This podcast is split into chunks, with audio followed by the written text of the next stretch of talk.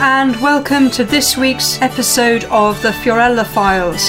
I'm your host, Fiorella Nash, sometimes known by my nom de plume, Fiorella de Maria. I'm a writer of crime fiction and historical novels and an incorrigible bibliophile. It's wonderful to be making a programme on pretty much my favourite subject books. On my show, I will be introducing you to books, classic and contemporary, that you must read, should enjoy reading, or should not touch with an 11 foot barge pole. Once a month, I will also be doing my special edition children's book show involving younger reviewers talking about and sharing their favourite books. This week's three books rather put me in mind of the vestments the priest wears for a funeral. Now, before that sounds too grim, what I mean by that is black shot through with gold. All three books this week have very dark themes, have the darkness of the human heart at their very core, and yet they are all books that are shot through with hope. So I hope that even if this episode is a little challenging for some of you, it will also be inspiring. My first book, my non fiction book of the week, is a book about the priest's barracks of Dachau concentration camp by Guillaume Zeller. I didn't even realise until I read this book, a great book by Ignatius Press, that there were priests' barracks at Dachau concentration camp, that there were actually parts of the camp that were reserved for religious, for predominantly Catholic priests, a handful of Protestant pastors, particularly Lutheran pastors, and even a couple of imams from Albania. Very eye opening book. And one that left me really appreciating the sacrifice of the priesthood.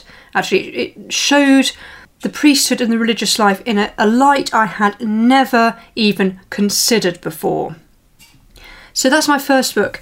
My classic of the week is The Picture of Dorian Gray. And I'll talk a lot more about that in the second part of the show, but gosh, the stuff of nightmares.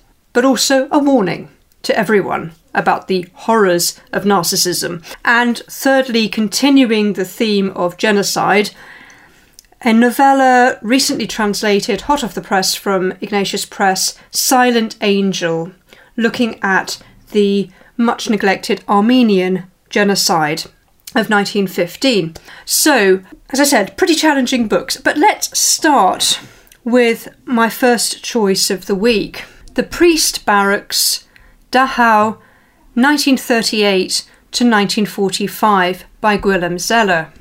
Now, quick biographical note about Guillaume Zeller. I do hope I'm saying his name right. I apologise profusely if I'm getting it wrong. I've only ever seen it written down.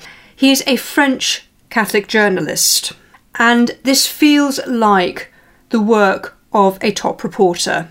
It's got the feel of investigative journalism running right the way through it. And it tells the story of the many priests who found themselves in the camps largely for resisting the Nazis, sometimes for trying to protect their Jewish neighbours, but they all had their own stories, and these were priests who came from right across occupied Europe. Large number from Germany, but also Poles, French, Belgians, and this is their story, not just their story of life in Dachau concentration camp, but also what happened to those who survived? A huge number did not survive. The conditions were so terrible, as everybody knows, and Catholic priests were treated with particular levels of spite and cruelty that really shocked me, even within what we know about the concentration camp system. Religious observance was completely banned, so priests had to minister to others in secret, say Mass in secret. There were some incredibly moving passages describing communist prisoners who rejected all.